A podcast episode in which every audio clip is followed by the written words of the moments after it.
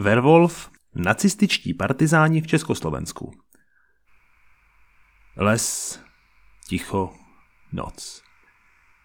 Nemělo by se tu nic ani pohnout, a snad jen kromě nočního ptáka, který právě zakrákal a neklidně poposedl někde ve výšinách stromů. Jejich větvemi proniká mdlé světlo měsíce, který právě vykoukl skrz potrhané mraky. Pták měl k neklidnému poposednutí důvod, kde si hluboko pod ním se plazí muž. Míří dál do hlubin temného lesa, pryč od malé vesničky, na jejímž nádraží stojí vlak.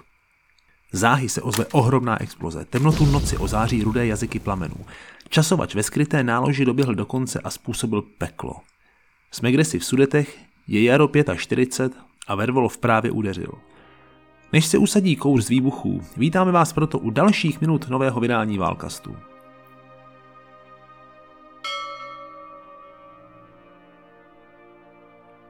Kapitola 1.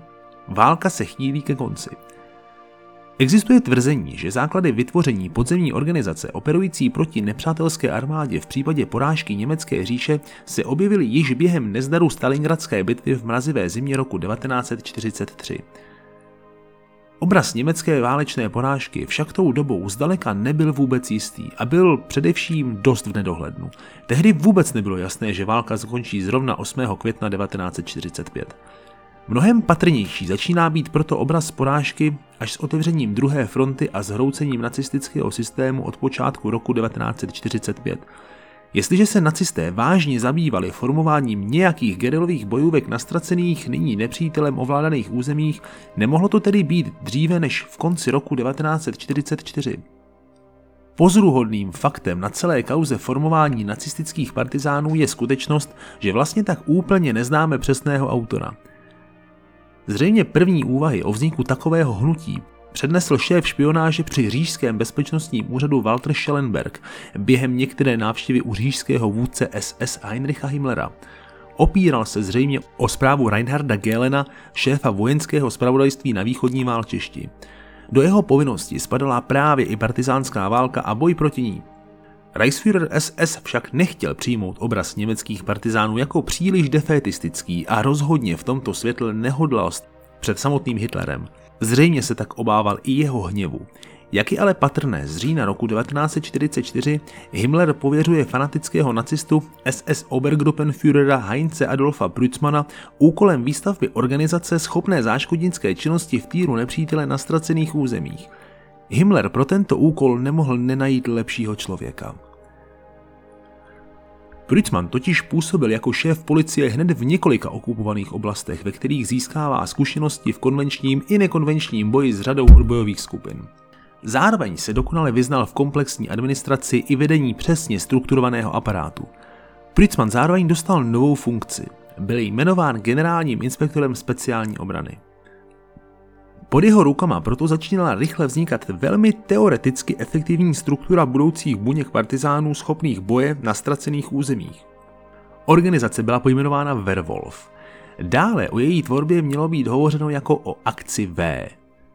Ale proč zrovna Werwolf? Jak známo, nacistický systém se silně opíral buď o určité oblasti germánské mytologie a mystiky, nebo se odkazoval na selský stav hluboce pečující o německou půdu. Určitou ideovou základnou se tedy stala kniha již dávno zesnulého spisovatele Hermana Lönse Der Werwolf Bauerchronik, neboli Selská kronika. Poprvé vychází v Německu již v roce 1910, nyní se jí dostalo druhého života pro její silně nacionální étos. Román obsáhle promlouvá o selském odporu proti utlačovatelům za 30leté války. Během dalšího vydání v roce 1944 pouze upravuje některé historické souvislosti v kontextu nadcházející doby. Kniha odkazuje na hlavního protagonistu Harma Wolfa, který postupně shromáždí oddíl přibližně 120 bojovníků vedoucích partizánskou válku. Wolfova banda se poté podepisuje specifickým symbolem, takzvaným vlčím hákem, který vyrývá do stromů, venkovských stavení nebo hůř do těl obětí. Nejde tedy o vlkodlaka v pravém slova smyslu, nýbrž o určitý archetyp psa obranáře, ale tak trošku na steroidech. Lönsova kniha tedy znova vychází na přelomu let 1944, a to ještě ve větším nákladu než Hitlerův Mein Kampf, což je rozhodně zajímavá skutečnost. Povinně se četla ve školách, na schůzích Hitlerjugend nebo na politických školeních NSDAP.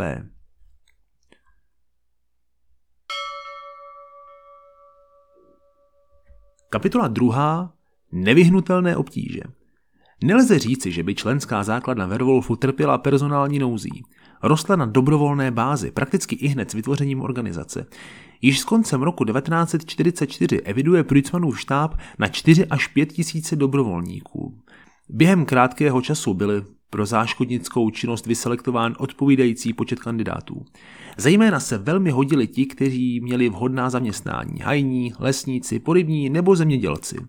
Ti totiž zpravidla mohli přispět dokonalou místní znalostí. Zásadní pozici měli pak příslušníci mládežnických organizací Hitlerovy mládeže nebo Svazu německých dívek. U těch se předpokládal výcvik ve zpravodajské oblasti a sběru informací. V širším pojetí by se pak do odboje zapojili i členové jiných nacistických struktur. Automaticky se počítalo se členstvem SA nebo straníků Německé národně socialistické dělnické strany. S hroutícím se nacistickým Německem však současně klesala i kvalita uchazečů ochotných vést partyzánský boj proti nepříteli z východu nebo ze západu. V samém konci války již dokonce nebyl problém přijímat potenciální členy pocházející dokonce ze smíšených manželství. Ani duševní, fyzická nebo mentální vyspělost či zdravotní kondice už nebyly tak výslovně určující. Teoreticky byl rámec celé organizace nastaven poměrně dobře. Narážel však na mnohé velmi vážné obtíže. Zásobování zbraněmi plně leželo na Wehrmachtu nebo zbraních SS, nutně se tedy potýkalo s hroutícím se systémem vojenského zásobování, díky čemuž se zbraní pro výcvik dostávalo stále méně a méně. Vzhledem k silné byrokracii nebo přerozdělování zbraní mezi Werwolf bylo stále obtížnější a poměrně hodně do toho po politické linii mluvila NSDAP. Prützmann požadoval, aby především ozbrojené složky dodali zkušené vojáky, kteří by plnili funkci instruktorů. Wehrmacht ani Waffen-SS se ale nechtěli zbavovat cenných a zkušených velitelů, navíc životně důležitých na frontě. Pro nejistý projekt nějakých záškodníků někde v týlu nepřítele. Kromě toho nebyla nikdy přesně stanovena jasně daná struktura vyššího vedoucího aparátu nebo jasná forma organizace.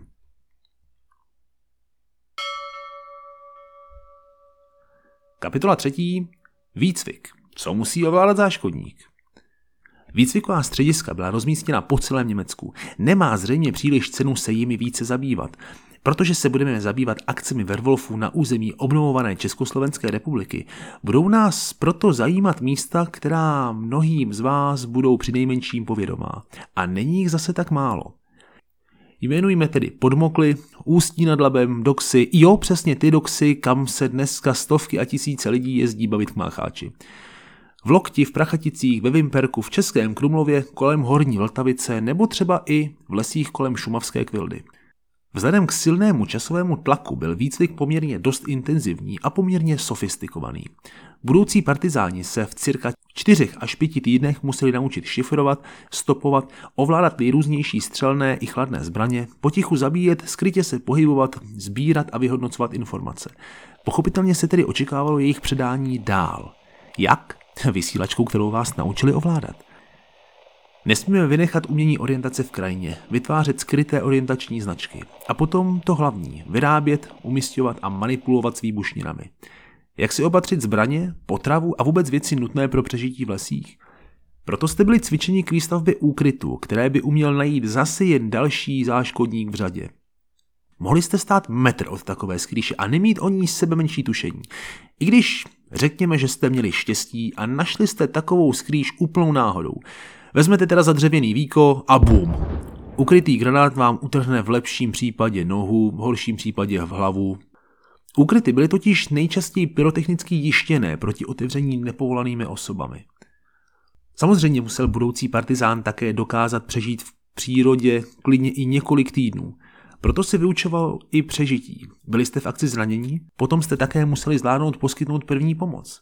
Během druhé světové války načerpali Němci plno zkušeností s partizánským bojem ve Svazu sovětských socialistických republik, Řecku, Polsku nebo Jugoslávii. Ostatně zdejší podzemní odpor byl mimochodem zřejmě zdaleka nejefektivnějším ze všech na okupovaných územích. Na tomto základě vypracoval Reinhard Gehlen v lednu roku 1945 příručku, nebojme se říci manuál, pro budoucí werwolfy nazvanou Werwolf Winke für Jagdeinheiten. Jak by to celé fungovalo? Vlastně dost jednoduše. Spící buňky partizánů se měly aktivovat přechodem ať již východní nebo západní fronty. No a pak by to začalo. Diverzní akce měly ničit mosty, komunikační uzly, armádní skladiště a útočit na všechny vojensky významnější cíle. Tím to ale zdaleka nekončilo. Přidala by se hospodářská sabotáž, vraždy domnělých kolaborantů, tak byl například zabit starosta v Cáchách pro spolupráci s Američany, šíření propagandy a nelze opomenout ani infiltraci do nově zřízené správy a shromažďování všech důležitých informací. Prostě se měl zúročit kompletně celý výcvikový program.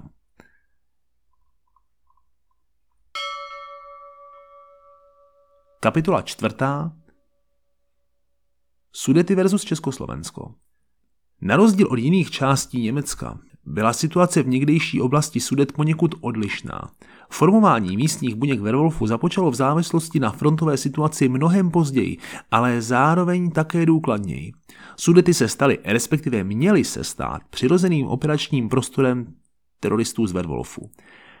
Existovaly proto zejména dva pádné důvody. Velmi vysoké procento německého obyvatelstva a velký strach z následků po prohrávané válce. Podpora nacismu nehrála už tak zásadní roli a během války v Sudetech postupně poklesala. Oproti tomu ale narůstala víra v nutný brzký konflikt, který neodvratně nastane mezi východem a západem. To byla také možná víra, která v řadu místních obyvatel utvrzovala v podpoře místních buněk Werwolfů. Určitým významným vodítkem může být i jeden z posledních rozkazů velkoadmirála Dönice, který nařídil složit zbraně Werwolfu na západním válčišti. O akcích na východě, kam patřilo ostatně i obnovované Československo, se rozkaz nějak už nezmiňoval. Oficiálně také nebyl Werwolf z nejvyšších míst německého systému zrušen nebo rozpuštěn. Na počátku formování by mohla stát dálnopisná zpráva z ledna roku 1945 adresovaná právě KH Frankovi.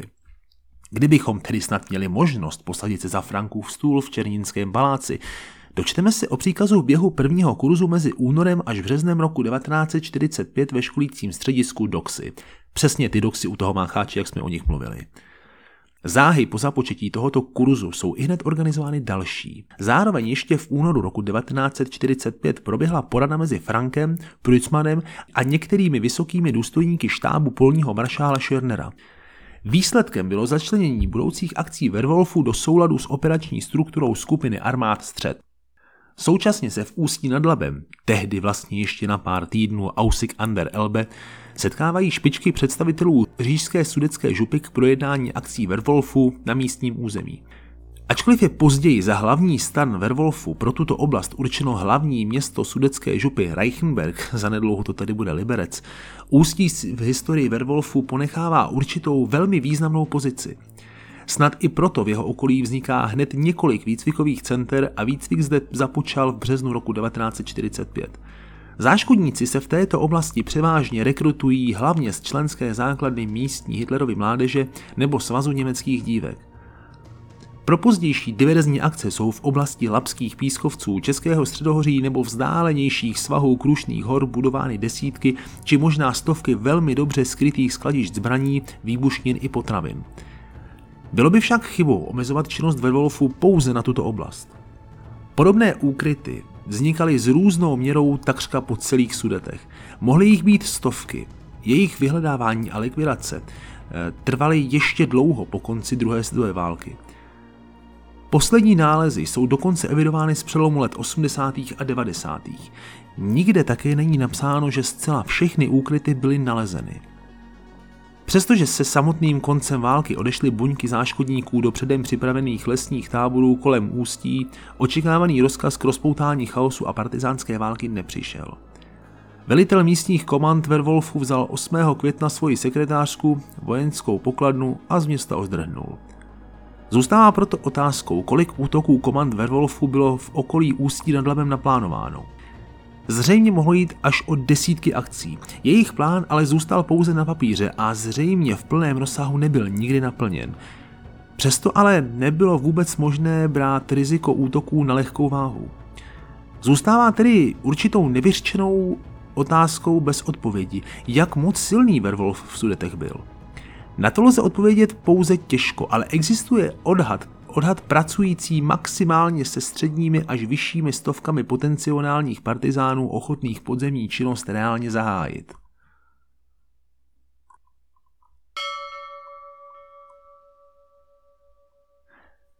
Kapitola 5. Werwolf po květnu 1945. Jestli očekáváte mohutné protipartizánské operace nebo divoké a dlouhé přestřelky s nacistickými teroristy, potom je čekáte docela marně. Přesto nelze aktivitu německých záškodníků jakkoliv marginalizovat. Vzhledem k silné nestabilitě, chaosu a téměř neřízené explozi násilí po celém regionu Sudet, přesto nelze všechny události připisovat na vrub Werwolfu.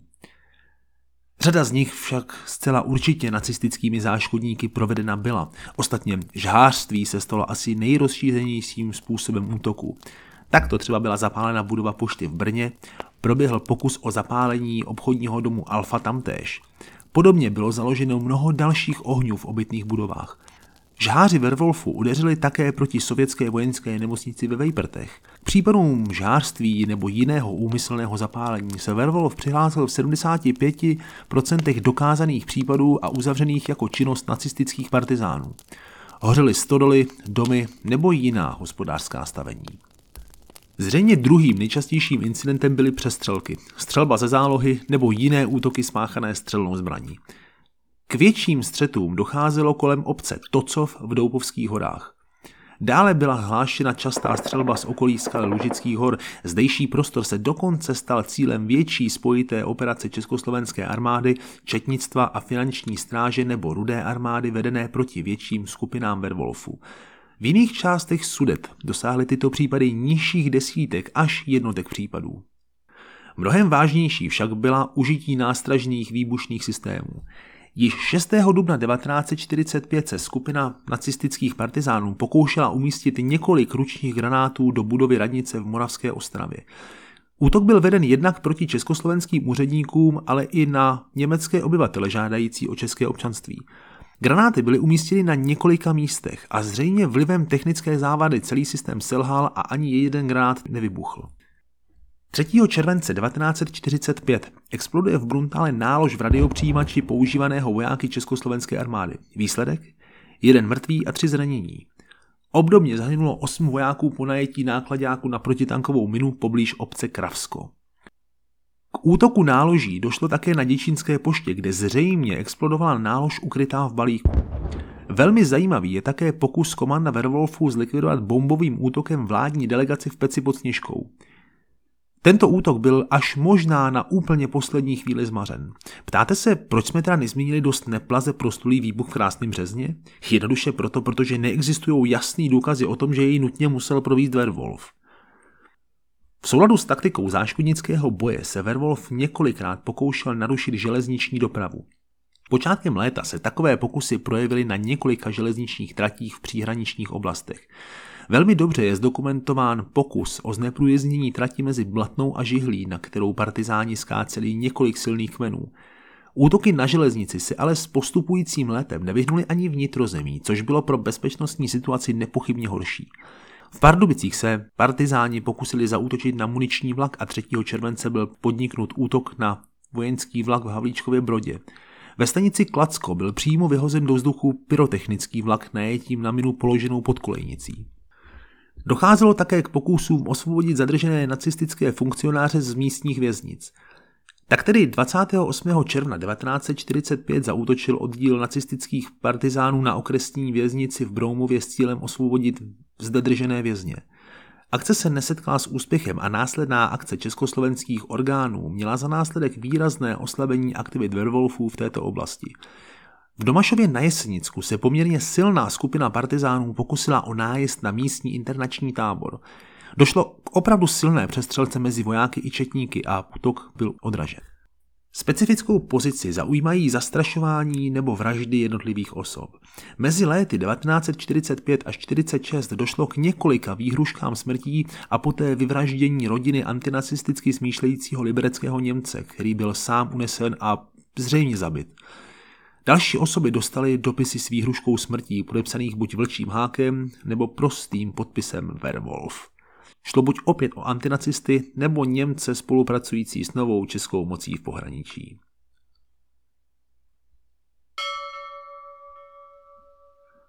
Kapitola 6. Soumrak vlčího háku. Zbývá zodpovědět jednu podstatnou otázku. Proč se kampaň Werwolfu v Sudetech nikdy nerozjela na plné obrátky a českým vlivem pohlcované pohraničí nezaplavilo moře plamenů a každá zatáčka na silnici nebo zákruta železniční trati nepředstavovala smrtící nebezpečí?